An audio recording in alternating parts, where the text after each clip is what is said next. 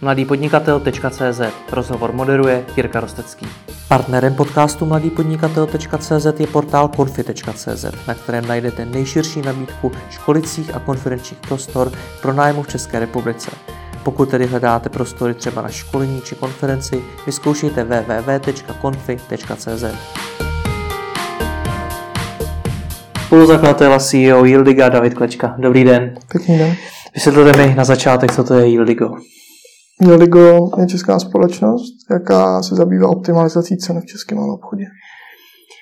Zkuste to ještě víc vysvětlit, co to znamená optimalizace ceny v českém mm. obchodě pro člověka, který tomu nerozumí. Mm tak eh, každý den chodíte nakupovat, nebo každý týden a kupujete potraviny, drogery, cokoliv dalšího. Hmm. A ty ceny, za jaké nakupujete, tak ty malou obchodníci nějakým způsobem stanovují.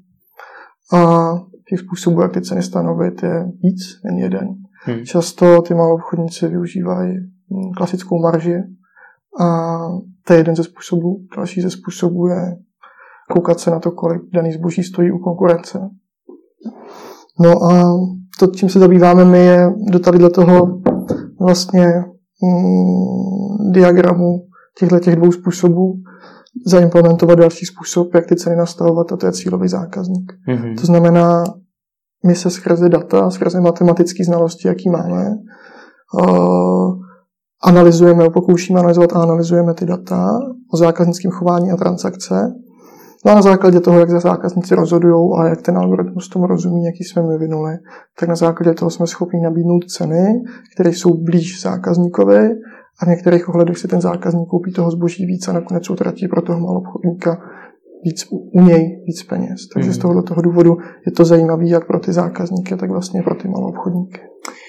My jsme se tady spolu před natáčením bavili o uh, Bohemia Venture Capital, což mm. je investiční fond, který mm. do vás eh, mimo jiné taky investoval. Mm. A já jsem tady Přemysla Rubeše měl, mm. jeho, jeho zakladatele, a s ním jsem se právě bavil o tom, že Oni investují do takových startupů, které mají nějaký vědecký základ. Ne vždycky, ale asi, asi, asi většinou to tak je. To na vás tedy odpovídá? Je za vámi věda, když to takhle řeknu? No, to je to, na čem si zakládáme a Aha.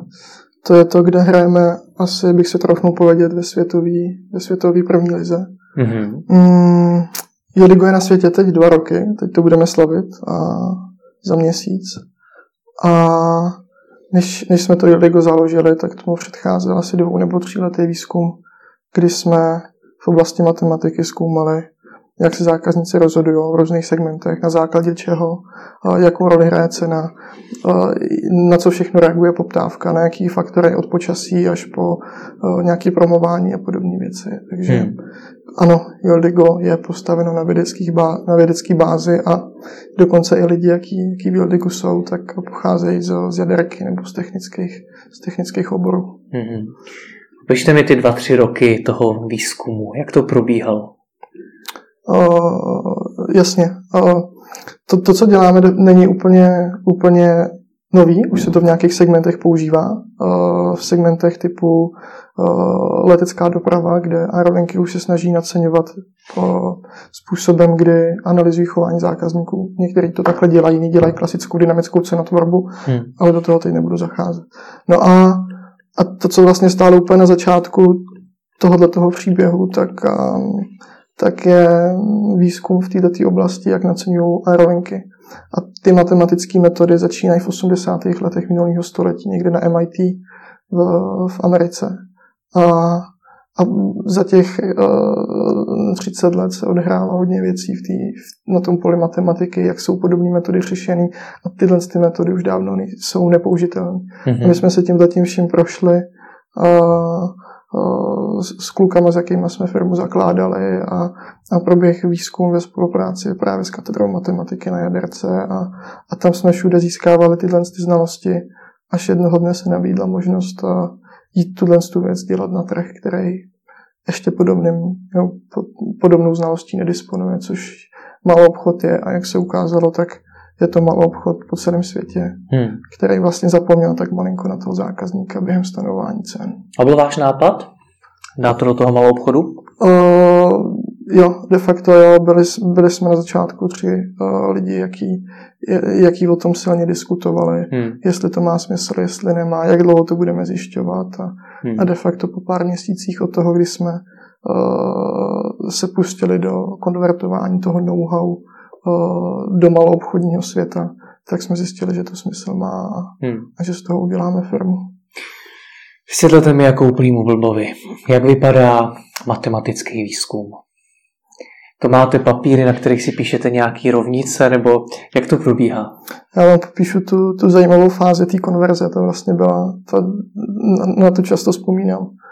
A to bylo ještě období, bylo to léto 2016, když jsme ještě neměli založený Yeldigo a, a, a, a měli jsme za sebou a Eh, studium na jaderce a, a spousta znalostí skvělých matematických metod od neuronových sítí, eh, z nějakých zobecněných lineárních modelů až po nějaký náhodní procesy. Vším tímhle tím jsme disponovali. Měli jsme za sebou i znalosti toho ticketingu, jak jsem ho popisoval v té letecké dopravě.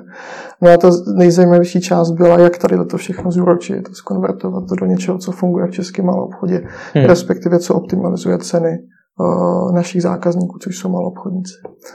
A teď vlastně v té oblasti, kdy my jsme to v tom čase, v tom mezidobí, kdy jsme to konvertovali, tak jsme vlastně mm, všichni vypověděli pracovní nabídky, jaký jsme měli a nešli jsme do nových a vydali jsme všechno, vsadili jsme všechno na Yoligo a tehdy jsme neměli žádnou kancelář, neměli jsme vůbec nic a já si vzpomínám, jak jsme jezdili ještě na, na naší katedru matematiky, kde jsme kdysi studovali a jezdili jsme tam, protože tam byl internet, byla tam klimatizace, vzali jsme si vždycky jenom Maca a, a, a whiteboard a, a celý den jsme psali na tabuli, nebo půl den jsme psali na tabuli a, a půlku dne jsme programovali a, a takhle to celé probíhalo a to jsou vlastně ty nejhezčí okamžiky, na jaký já vzpomínám, kdy to celé vlastně vznikalo. Co jste psali na ty tabule? Já se nedokážu vůbec vžít do vaší role. Nedokážu si představit, jak se přichází na novou matematickou metodu, která ovlivní stanovování cen v malou obchodě. Tak jak, jak, jak to celé probíhalo? No vlastně položíte si na začátku otázku, na základě čeho se zákazníci rozhodují, mm-hmm. co mhm. jsou ty faktory. Začnete si odpovídat, že to je reputace dané značky, výrobku, kvalita, umístění, cena, jestli to je v promoci nebo není, jestli je to na začátku toho obchodu nebo ne, jestli je zrovna pátek nebo neděle, jestli je leden nebo, nebo květen, jestli venku prší nebo sněží. Tohle jsou všechno faktory, jaký se tam nějakým způsobem promítají do toho, co zákazníci nakupují. No a když zjistíte tohle, tak se pak začnete zabývat tím, jak to budete reflektovat. Jako jak ty faktory, které ovlivňují to chování těch zákazníků, jak budete zjišťovat, jak moc jsou signifikantní a do jaké míry ty zákazníky ovlivňují. A tohle musíte nějakým způsobem zjistit. A to, jak to zjistit, je, jsou transakční data, de facto data z pokladen, hmm. pro vás, když jako v očích zákazníka, tak data z pokladen, které se nějakým způsobem dají zpětně analyzovat, vyhodnocovat. Dá se na to pustit právě, použít strojové učení a moderní matematická metoda. No a vy skrze tu matematiku vlastně dekomponujete uh, to, to nákup, vlastně ty nákupy, to množství těch prodejů v očích malou obchodníka do řeči těch jednotlivých uh, vertikálek, tak hmm. jak jsem popsal, těch jednotlivých faktorů. No a tadyhle mezi tím je ta matematika, která vlastně musí tenhle ten signál který je vlastně jednorozměrný, ta jedna informace, jako vy máte množství prodejů, jejich frekvence a td., tak musí rozložit do jednotlivých separovaných signálů, které se jmenují cena, počasí, promo akce a td. Hmm. No a de facto ten matematický engine nedělá nic jiného, než tuhle tu dekompozici, plus, že se strojově učí, to znamená, jakmile se změní počasí nebo konkurence vedle postaví obchod, tak ten stroj to pozná a dokáže to reflektovat právě do těch cen. Hmm. Jak jak vypadal ten, nebo byl tam nějaký takový ten mám to moment, kdy jste si řekli, teď jsme na to přišli, už to konečně máme po těch třech letech? Mm, byl, byl, byl. Ten mám to moment byl na začátku, než jsme ještě do toho jeli, než jsme, než jsme vůbec založili společnost. A spočívalo to v tom, že my jsme udělali úplně nejzákladnější konverzi toho našeho know-how do, do produktu nebo do softwaru, jaký byl použitelný v českém nebo v malou obchodě jako takovém. A mohli jsme vzít první data prvního zákazníka a, a pustit je do toho modelu. Hmm. Ten model namodeloval ceny a my jsme pak byli schopni uh, jednoduše porovnat poptávku na základě těchto těch cen nebo poptávku, která vznikla nakupováním za tyto ceny se skutečností, jakou jsme měli v datech a, a ty modely ukazovaly velikou přesnost v tomto odhadu té poptávky. Hmm. A tím pádem uh, byla premisa, že i uh, ty ceny jsou správně, které jsme vymysleli. No a pak už se spustil ten koloběh, založila se společnost a šlo se po prvním zákazníkovi, jaký, jaký nasadí ty naše ceny do svých poliček a, a my budeme měřit ten, ten výsledek. Další mám tu moment byl ve chvíli, jsme, kdy jsme naměřili přes 10% navýšení profitability, takže to nám všem spadl kámen ze srdce a začali jsme do toho šlapat ještě level víc. Aha. No když jste teda na to přišli poprvé, měli jste ten první, mám to moment. Takový ten heureka moment, myslím. Ano, heureka moment, heureka ano, ano, ano. Tak eh, jaký to byl pocit, protože jestli tomu dobře rozumím, tak vy jste po třech letech přišli na něco vlastně unikátního. Je to tak a tehdy jsme to ještě úplně moc nevěděli. Hmm. A jestli mám být upřímný, tak tehdy jsme tvrdě makali a de facto jsme nevěděli, že něco podobného neexistuje v Německu nebo neexistuje v, v, na, ve Francii a v těchto těch západních zemích a, a mysleli jsme si, že Amerika je podobných uh, vlastně modelů nebo algoritmů plná. No a vlastně až o něco později se ukázalo, že na světě je doslova jako hrstka podobných, podobných nástrojů, jako jsme vymysleli my. Takže vás to na začátku to jenom bavilo, jestli tomu dobře rozumím? Dělali se to jen tak? Jak tak, myslíte? Uh, že jste jako nevěděli, jestli vůbec v tom světě něco je, protože kdybyste od začátku nad tím přemýšleli jako nad biznesem budoucím, tak byste si nejdřív zjistili, jestli to má vůbec smysl, jestli už to nenabízí 20 jiných firm. Uh, ve chvíli, kdy um, jsme zakládali společnost, tak už jsme věděli, že ten, to trh není napenetrovaný, že tady ta možnost je. Ale mysleli jsme si, že každý trh bude mít, nebo že v Evropě bude aspoň pět takových řešení, v Americe dalších deset. A i to, byla, i to byl důvod, proč to založit, proč do toho jít. Jakoby, hmm. to, to znamená, že tady vlastně je velká možnost dělat něco zajímavého, co má de facto velikánskou vstupní bariéru, jaká je v podobě hmm. toho vědeckého výzkumu. A mm, pak jsme byli milé překvapení, když jsme vlastně po roce, jak ten trh poznáváte čím dál tím víc, tak jsme zjistili, že takovýho nic de facto není.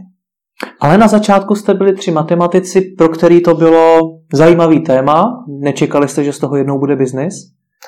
A to vás napadlo tedy až později? Napadlo nás to po dvou měsících od té doby, co jsme začali konvertovat to naše know-how. To znamená, na začátku léta jsme začali, 2016 jsme začali měnit to know-how z toho, jaký jsme měli, do toho malou obchodního světa. Hmm. A na konci léta už jsme věděli, že to je zajímavý biznis a že chceme založit firmu hmm. a sehnat na to peníze. Hmm. Jaký, jaký to teda bylo v tu chvíli, kdy jste měli ten heureka moment, tak Protože zase, jestli tomu jako like dobře rozumím, tak vy jste najednou se stal matematikem, který něco dokázal, který něco našel. A, a takových lidí si myslím, že je čím dál tím víc. Opravdu? Já, já nevím. Myslím si, že jo. Myslím hmm. si, že jo. A myslím si, že každým rokem je těch lidí v českém, v českém písečku čím dál tím víc a já jsem vlastně děsně rád, že se tohle to děje. A myslím si, že se, že se vede dělat ten aplikovaný výzkum v České republice, čím dál tím líp. Čímž vůbec nepovídám, že je to na správný úrovni tam, kde by to mělo být. Hmm.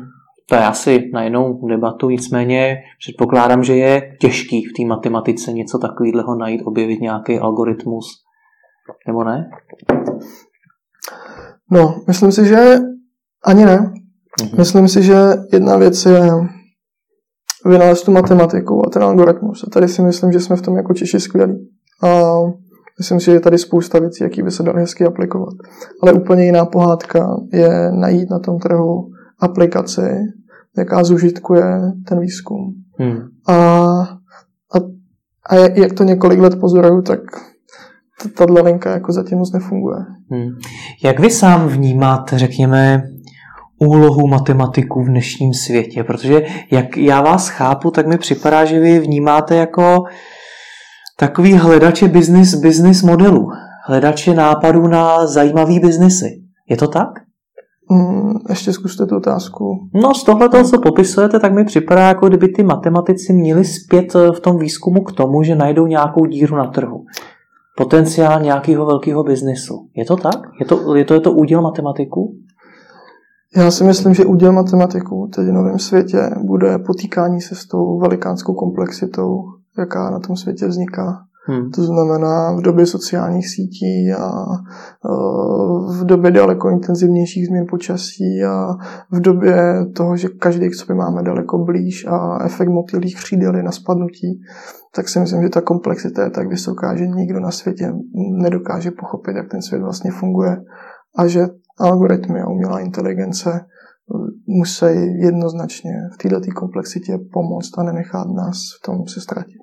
Což je ale zároveň obrovská příležitost pro nové firmy, pro nové nápady, nové biznesy. Je to tak.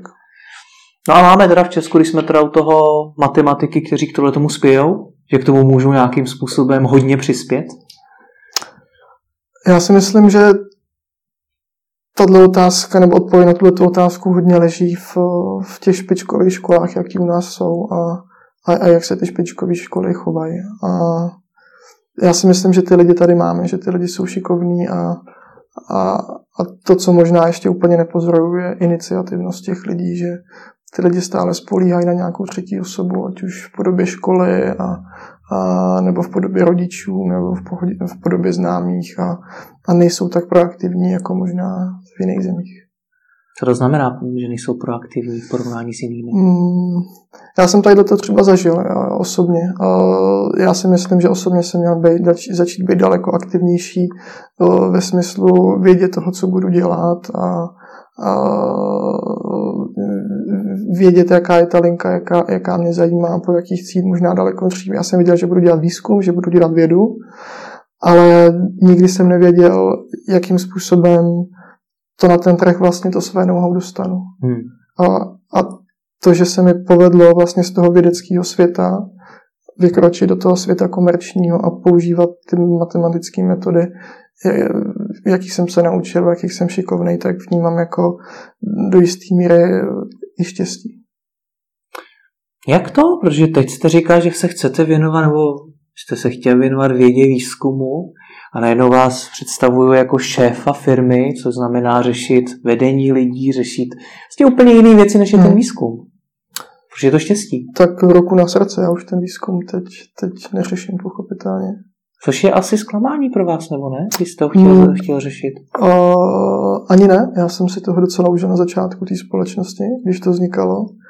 A, a teď u toho jsem nadále, ale už ne v pozici programátora nebo toho, kdo by aktivně zkoumal nějaké vědecké metody. Hmm. Ale pochopitelně rozumím tomu, co ten trh potřebuje, rozumím té matematice a, a to je přesně ta znalost, jako kde se cítím silný a kde cítím svoje místo a dokážu skvěle propojit asi matematické metody, jaký znám s tím, co, jak by tomu trhu mohli pomoct. Hmm. Teď aktuálně je ta otázka o cenové optimalizaci a, a děláme to několik let a několik let to ještě dělat budeme a, a de facto to, co nás baví, je pohybovat se na té edge of thinking, na té pomyslné hraně toho vědění a, a hrát ty první housle. Hmm. Takže po těch třech letech výzkumu, kdy jste se najednou pustili z toho světa objevování do toho světa, kde bylo poměrně nalajnovaný, co máte udělat, jak založit firmu, jak postupovat při jejím rozjezdu a podobně, tak vás to bavilo? Velice. Velice a dokonce bych nepověděl vůbec, že to bylo nalajnovaný. Hmm. Myslím hmm. si, že eh, existovalo mnoho zákoutí a mnoho zatáček, na jaký jsme mohli milně odbočit a, a kdyby se to stalo, tak, tak, tak se nám to nepovedlo dotáhnout až sem. Hmm. Dá se to matematické myšlení nějak zužitkovat v tom biznesu? Mm, jasně, že jo. Jasně, že dá. Jak konkrétně? Dokáže se to nějak, nějak přiblížit? Protože si představím hledání nějaké rovnice nebo nějakého algoritmu versus zakládání firmy, tak byť v hledání algoritmu nejsem, nejsem zkušený, tak mi to stejně připadá jako dvě úplně odlišné věci.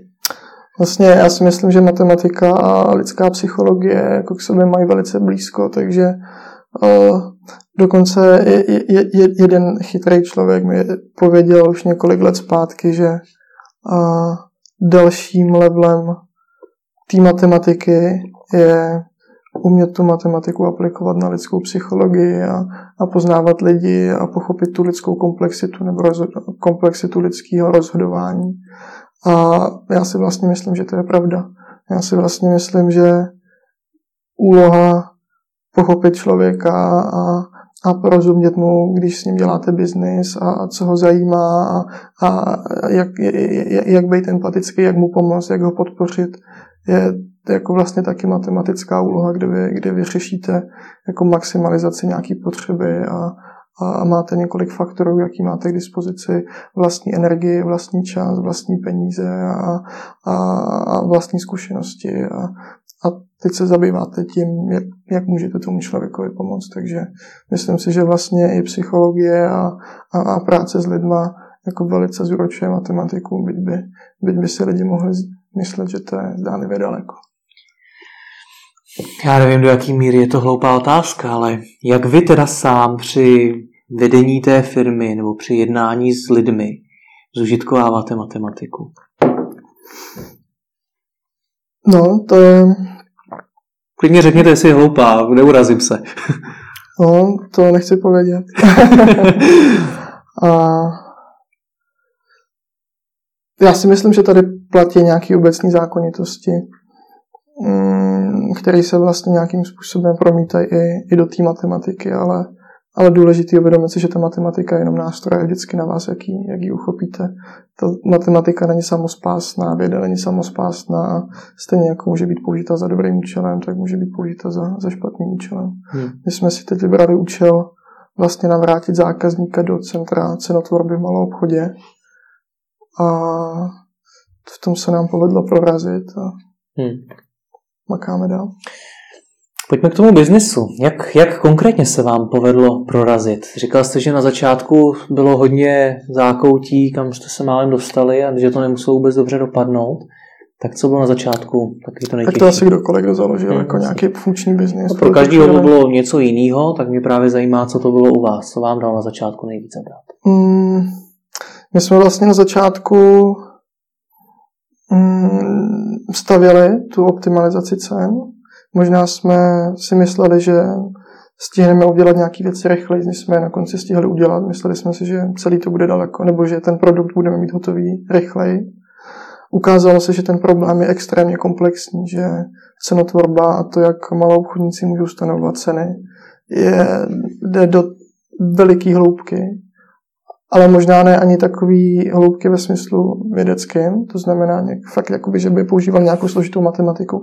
To se ukázalo jako úplně, úplně falešná domněnka, hmm. ale ve smyslu procesní, to znamená, že ty malou obchodníci kolem té cenotvorby mají nastaveno spoustu procesů a, a uživatelských práv a podobných věcí. A my jsme se ale stále chtěli zaměřovat na tu matematiku. Jo.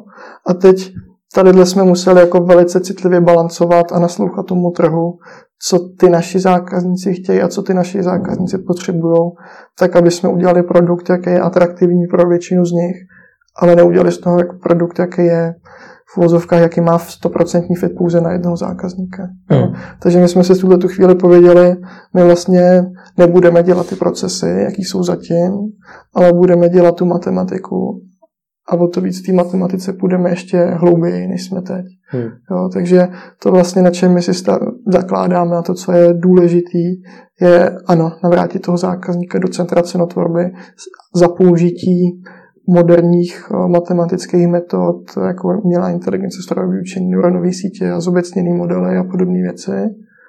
A tohle je to naše klíčová kompetence a v tom se cítíme být jako jedničkou hmm. I za hranicemi Evropy, České republiky. Hmm. Co je tím produktem? My jsme to ještě neřekli. Co jste vlastně vytvořili za produkt? Jo. Uh, tak já začnu jednoduše. Tak produktem je krabička, hmm. uh, v jaký je naprogramovaný náš software. A tu krabičku, když napojíte na data malou obchodníka konkrétního, který si tu krabičku kupuje. Takže to není fyzická krabička? Není, jenom? není, není, no. není. Tak, a, tak ten software mu vlastně dokáže na základě analýzy jeho dat, který si pravidelně vyměňuje mezi tou krabičkou a tím softwarem právě hmm. optimalizovat regálové ceny. Hmm. mu to tedy vyplivne, za kolik má co prodávat. Je to tak. Hmm. Byli jste tři matematici. Jak tři matematici jdou za těma obrovskýma řetězcema, těma obrovskýma uh, firmama a říkají jim, hele, my tady máme něco, co vám úplně jinak nastaví ceny. Jak tohle to probíhalo? Uh, těžko. Tohle bylo složitý na začátku, když u vás někdo neví a máte jedna s takhle velkými společnostmi, tak a to byl oříšek a, a tehdy jsme si myslím byli velice pokorní a, a, a, a velice učenliví a naslouchaví, takže to si myslím, že nám povedlo, hmm. pomohlo. A, vlastně, když jsme se bavili s prvníma zákazníkama, tak, tak jsme možná víc naslouchali, než povídali a možná to byl ten klíč k tomu úspěchu, kdy, kdy jsme vlastně zanalizovali všechno to, co jsme slyšeli a byli jsme to schopni zakomponovat k naší vizi, k tomu, čem jsme šikovní, k tomu, co umíme. Hmm. A jedině tak se povedlo udělat Ildigo. Jak se to rozjelo? Jak eh, jste nakontaktovali ty první zákazníky? Hmm, klasika. A jeden z požadavků, když jsme scháněli investici, tak uh, jaký jsme si interně dali mezi klukama, tak byl i dostat na palbu někoho, kdo nám s tím tím začátkem pomůže. Bylo jasný, že než vybudujeme, než spustíme minimální produkt, jak je budeme moct doručit a než budeme mít dispozici obchodní tým, takže to zabere ještě rok nebo rok a půl, to bylo úplně jasný. Než se postavíme na vlastní nohy po té investici, Eh, tak to zabere stejný období. Takže do té doby jsme měli tady 12 měsíců, kdy jsme ten trh jako, nebo kdy jsme ten software chtěli na trh dostat a, a pomohli nám s tím investoři. Hmm. S tím těžkým začátkem. Pak jsme se de facto postavili na vlastní nohy a, a, a měli jsme první zájemce o pilotování toho softwaru a, a pak už to začala být de facto zábava, protože když se bavíte s někým a, ty, a ten člověk vám poví, to jsem vůbec si neuměl představit, že něco takového existuje, a vy mu to vysvětlujete, popisujete, on je z toho hromený, tak, tak vlastně máte skvělý pocit ze skvěle odvedený práce. Hmm. Takže možná tady to byl ten pocit, na jaký jste se ptal předtím, kdy ta satisfakce způsobená tím, že jste několik let pracovali na něčem, co, co ten trh jako chce a hledá, tak, tak byla jako velikánská. Co jste udělali vy tři matematici, když, když tady ta satisfakce přišla? Byla pořádná party nebo? Uh, party byla, když jsme zakládali společnost a podepisovali investice, tak to si vzpomínáme, to jsme otevřeli i šampaňský a, a, a, a tak jako si zahráli na jezdce Formule 1. A,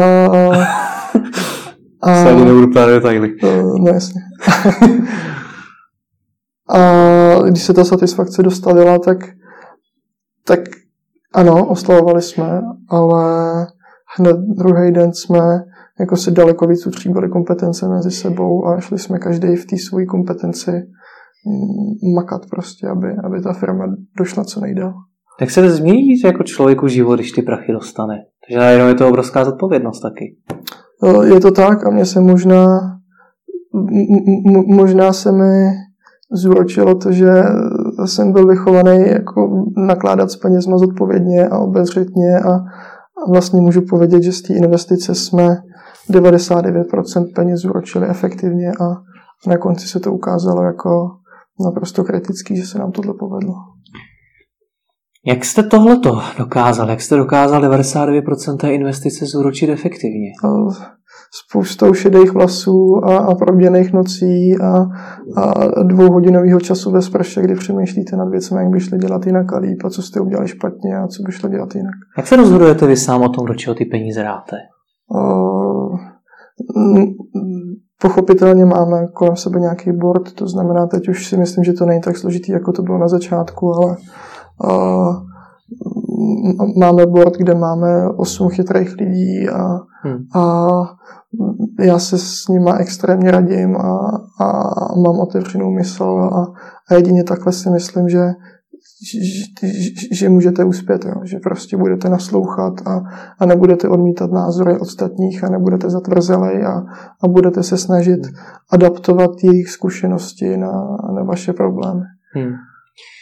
Tady na vašem místě už seděla řada podnikatelů, kteří získali nějakou investici, seděli tam i samotní investoři spousta odborníků a vlastně spou- řada lidí mi tady řekla, že za tím investorem mám už jít s nějakým produktem, který je hotový nebo s nějakým prototypem. A ideálně už třeba mít nějaké zákazníky.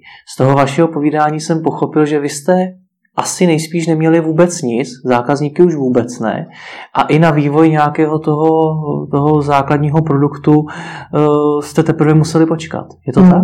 Je to tak. A... Takže jste šli vlastně za investorama s ničím, s nápadem. Uh, To úplně ne. Mm-hmm. My už jsme měli software, jaký fungoval, respektive my jsme si vyzkoušeli, že fungoval, ale kdybych já seděl v pozici, nebo umím si představit, že pro investory v tu chvíli, a, a my jsme jim za to vděční doteď, ten okamžik obnášel velkou dávku důvěry, jakou oni museli vyslat naším směrem. Oni vlastně neměli možnost, jak si vlastně ověřit, že to, co povídáme, je vlastně stoprocentní pravda. Zafungovala tam nějaká uh, znalost nás a toho, co máme za sebou a, a, a našeho vzdělání a nějakého track recordu. Hmm. A pak se to narodilo. Čím jste si tu důvěru takhle získali? Zase, když se vrátím na, na začátek, tak opět byli jste tři matematici, kteří třeba v tom světě startupu investic asi neměli velký jméno. Tak eh, jak jste si tu důvěru získali? A, tak nedá se povedat, že bychom neměli vůbec žádný jméno. Něco, hmm. ně, něco za sebou jsme měli a, a myslím si, že jako tro, sehraná trojka, jaká už spolu něco dělala, a, a, a zná se několik let a, a jsme technicky vzdělaný lidi, matematici, tak já si obecně vlastně myslím, že tyhle ty lidi jsou extrémně zajímaví pro zainvestování. A potvrzuje se to de facto ve světě, je to obecný trend, jako lidi se zajímavým vzděláním, jaký dělají na věcech, které mají velkou vstupní bariéru. To znamená, že někdo v Číně jejich produkt nerozloží a nesloží ho z jiných komponent, tak si myslím, že vlastně teď jsou středobodem těch investic, jaký jsou tady. Jak velká ta vstupní bariéra je u vás? Je těžký vám dneska postavit nějakou konkurenci nebo dokonce přijít s něčím lepším, ještě s něčím, co bude vypočítávat ceny ještě líp než vy? Kdyby, no, možný je všechno, ale myslím si, že je to vlastně docela složitý, že společnosti, jaký by chtěli dělat tu věc, jakou děláme my líp, tak by si museli projít tím samým. Takže hmm. teď zatím nepozorujeme nikoho, kdo by se vydával na podobnou cestu. Jednu společnost na světě vidíme, že je takový vlastně druhý Yildigo a ta je o, o rok mladší, než jsme my. Hmm. Takže to je to vlastně docela složitý a, a, a vtip je v tom, že ty lidi, jaký jsou toho biznesu, z té domény, to znamená malou obchodníci sami, si pravděpodobně takovouhle věc nikdy nedokážu vyvinout. Hmm. Máme, my po tom trhu chodíme už, už dva roky a, a vlastně si tak dost konzervativně myslíme, že kdyby se něco podobného pokoušeli, tak, tak ten nápad ztroskotá na prvním meetingu, jaký, jaký nastane, protože ty konstrikce a ty omezení, jaký oni si interně na ten software dají, způsobí to, že kdyby se vydali teď na pětiletou cestu Eh, vývoje podobného software, tak už jsou omezený těma, hmm. těma podmínkami, jaký jsou na začátku. Takže říkal jste, jestli se, jestli si dobře vzpomínám, dva, tři roky vývoj, teď dva roky už děláte ten biznis, když to takhle zjednoduším. Tak co jste za ty dva roky biznisu zatím dokázali? Kde dneska Jeldigo je? No, o, dokázali jsme se stát soběstačnými. To je veliká svoboda, pochopitelně, jaký, jakou, jakýkoliv startup o, chce a, a na jakou cílí. A nám se to povedlo a ty okamžiky, kdy se to dělo, tak byly uh, doslova, úplně doslova do písmena vzrušující v tom pozitivním i negativním slova smyslu, kdy jsem jako trnul a povídal jsem si OK, tak a povede se to nebo nepovede a, a budu do toho muset dát peníze já nebo, nebo někdo jiný, nebo půjdeme za investorama ještě jednou a teda. Jo. Takže tohle bylo velký zadosti učinění, jaký se nám povedlo a, a, a všichni jsme v tu chvíli začali být jako asi, asi o stupeň šťastnější, že najednou jsme postavili to letadlo a s tím letadlem jsem povedlo vzlítnout. Jo. Já vždycky to popisuju tak a všichni se mi toho smějou, jo, že na začátku jsme nas, nasadili letadlo na začátek runway, že to letadlo nemělo křídla a nemělo kokpit a nemělo klapky a, a nemělo nádrž a nic takového, mělo jenom tři kola a podvozek. Jo. A, a teď do nás někdo šťouchnul a prostě jedeme. A my jsme měli vlastně nějaký časový období, plus minus rok a něco, rok a půl nebo roka čtvrt, na to, aby jsme na konci té runway měli to letadlo dostavěné a v té 300 km rychlosti vzlítli. A kdyby to tak nebylo, tak jsme skončili v poli a, hmm. a, a doví, jak by to celé bylo. Ale tohle byl velký úspěch. Tohle byl velký a vy jako matematik jste počítal s neúspěchem, protože jako matematik mi připadáte jako člověk, který si to dokáže spočítat, tak aby tam ta aby tam tenhle ten černý scénář nastal. Tak Jasně, bylo že bylo všechno spočítané. Bylo to všechno spočítané a, a počítal jsem i s nějakýma krizovějšíma scénářima a, a nakonec se ty kalkulace ukázaly jako správný. Ale povídám, uh, ty kalkulace byly v pohodě, ale lidská psychika stejně funguje a stres byl veliký.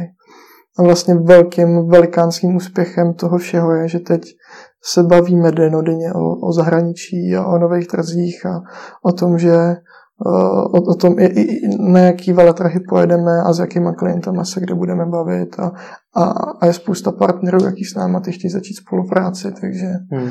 tohle je vlastně důkazem toho, že to, co děláme, má smysl. Takže Česko už máte hotový? V Česku už mm, není kam růst? A nevím, tak, můžete Česko, zmiňovat klienty. Česko už, Česko už moc neskloňujeme v našich schůzkách obchodních. Takže teď je co? Protože svět je poměrně široký pojem, takže nějak to máte ještě víc specifikovaný? Nebo? Je to Evropa. Je to hmm. Evropa. Uh, a aby to celé nepůsobilo nějakým způsobem nabouřile, tak ten cíl je teď jasný. Ten cíl je mít zákazníka v, v zahraničí a to, co nejdřív. Na, na přelomu roku bychom chtěli mít první zákazníky v zahraničí a vlastně ukázat tak všem, že to, co, to, co jsme vynalezli, tak je aplikovatelný kdekoliv pro jakýhokoliv malou obchodníka v jakýkoliv části Evropy, potažmo světa potom. No což předpokládám, že z toho, co říkáte, tak je to aplikovatelný. To znamená, že vy jste vytvořili něco, co může mít ale obrovskou hodnotu. No, myslíme si, že už má.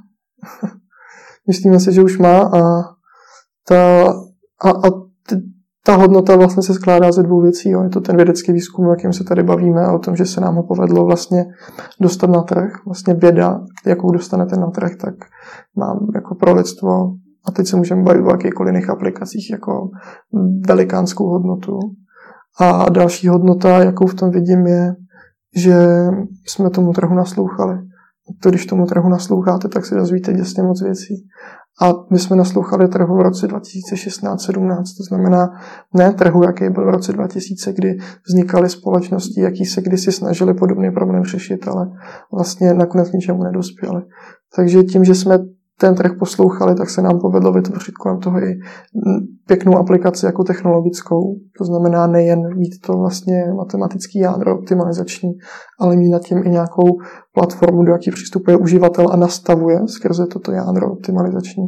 A tuto tu platformu máme velice pěknou a ten feedback, jaký dostáváme, je, že to je vlastně nejjednodušší nástroj na cenotvorbu, co kde ty lidi viděli. Mm-hmm. A to jsou asi ty dvě hodnoty, jaký, jaký já vidím a za jaký jsem každý den šťastný. Říká se, že největší hodnotou firmy jsou lidi. Platí to vůbec u firm jako jste vy? Který vytvořil nějaký Myslím, že dvojnásob. Myslím, že to platí dvojnásob.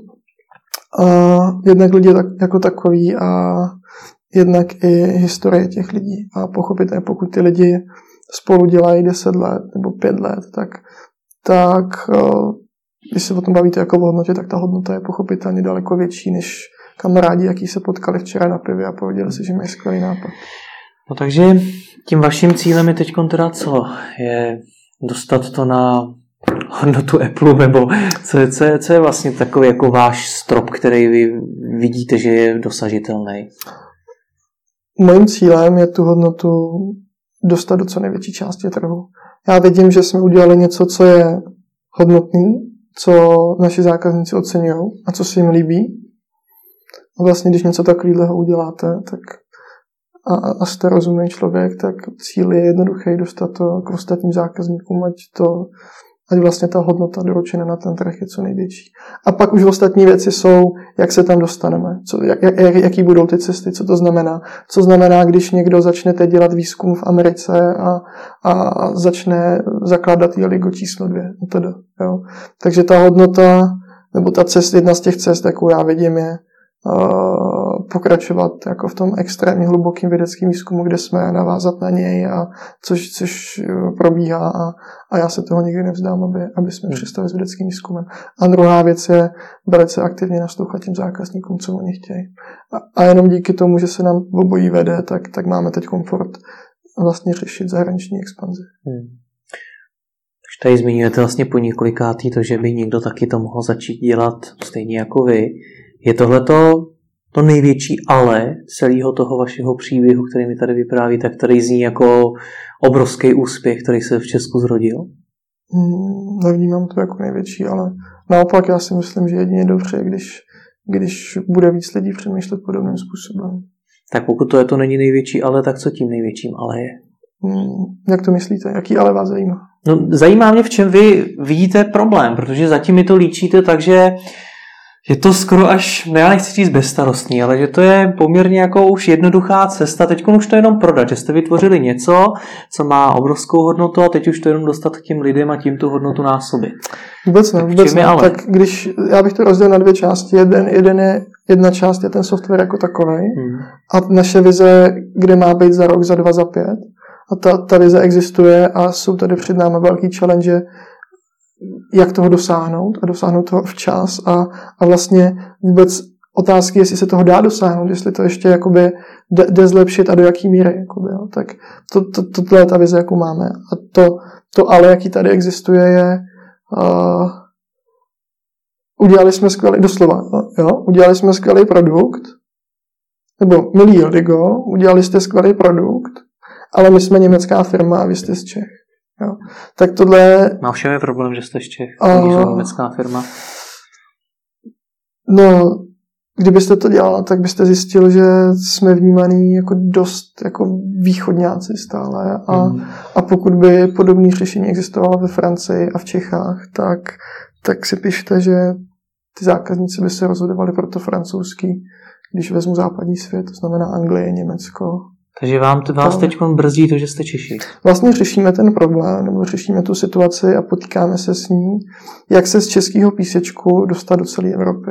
Jo. Z hlediska toho, jak vás vnímají. Z hlediska vnímání, z hlediska toho, jak k těm zákazníkům budeme přistupovat a jak oni budou přistupovat k nám. Takže pochopitelně my chceme odbourat tu bariéru, že o nás vlastně nikdo neví v zahraničí a a, a že jsme malá česká společnost, jaká je tady dva roky. Důležité je uvědomit si, že ta cenotvorba jako taková je klíčová kompetence těch malou obchodníků. Hmm. To je extrémně klíčový, často i know-how, a teď jako spíš procesní než matematický a technologický, ale spíš procesní, to znamená, jak budu nastavovat ceny, budu sledovat konkurenci tam toho či onoho. Což my neřešíme, my řešíme jako za této strategie, jak nastavit ty optimální ceny. To znamená, když už víš, milý malou obchodníku, jak jakou konkurenci sleduješ nebo jaký chceš dosáhnout, jaký chceš, dosáhnout, jaký chceš dosáhnout marží v průměru procentuálních, tak ve chvíli, kdy tyhle ty věci zadáš a nějaký z toho můžeš zadat, nějaký ne, to nevadí, klidně můžeš mít všechno, klidně nemusíš mít nic, tak my potom řešíme ceny těch 20 tisíc produktů, jaký ty malou obchodníci nabízejí. Hmm. No a vlastně skrze to, že ta cenotvorba je klíčová, tak o, o to víc je klíčová doména pro ty malou obchodní, tak o to vlastně složitější je a ukázat jim a přesvědčit je, že česká společnost tady vymyslela něco unikátního. Ještě k tomu, když vás vnímá jako ty z východu. Jak, jak tohle to změnit? Jak, jak teda pracujete na tom, aby tohle ten předsudek, že jste z východu a že jste teda něco asi méně kvalitního, něco horšího, jak tohle to zlomit? Já si myslím, že nebo takhle vidím. Já vidím na tom trhu, že spousta společností, jaký se s něčím podobným potýkají a, a nerostou a povede se jim postavit biznis, tak zvolí tak docela jako zkrat, zkratovitý nebo řešení, jaký by se dalo považovat za zkratku a to znamená, že mění svoje sídla. To znamená, nečekají dalších deset let, než se změní nějaký vnímání hmm. Eh, geografický, ale změní své sídlo do Ameriky nebo do Londýna. Nebo Čeká vás to teda taky? Hmm, je to možný. Hmm. A je to, jenom na to, je to jenom o tomhle, teda přepsat tu firmu někam jinam, nebo je to ještě o něčem dalším, na čem musíte pracovat? Je to, je to dvousečný, je to dvousečný a jsou tady dva trendy. Jeden ten, jak jsem teď popsal, hmm. druhý je naopak, že společnosti ze západu už si uvědomují, že, na, že ve východní Evropě jsou šikovní vývojáři a zakládají tady svoje vývojové centra. Takže tohle je trend, jaký je opačný, ta realita je někde mezi tím, v nějakým balancu. Se vás ale netýká teda, ne? nebo týká? Působí to mm, takhle. Vytváří to tu kredibilitu toho našeho trhu jako takového vědeckého. Mm. Mm. Takže když se bavíte v biznisové rovině s někým, tak uh, občas tohle je tam trochu cítit. Když se bavíte s někým v technologické rovině, tak ty lidi vědí, že uh, je tady vlastně pár dobrých škol a, a několik zajímavých lidí, jaký ty školy každý rok vyprodukují. Mm. Jste několikrát v tom rozhovoru zmínil ten stres, tak eh, bavíme se tady o vašem úspěchu. No, přišli jste na něco, co může dosáhnout ještě většího, mnohem většího úspěchu, když se vám to povede. Co to stálo? Jaká byla cena? No, já myslím, že docela vysoká. A, a vlastně stále je. Hmm tak stálo to hodně šedivých vlasů. Už mám tolik šedivých vlasů skoro jako můj táta. Takže, no, nevypadá to.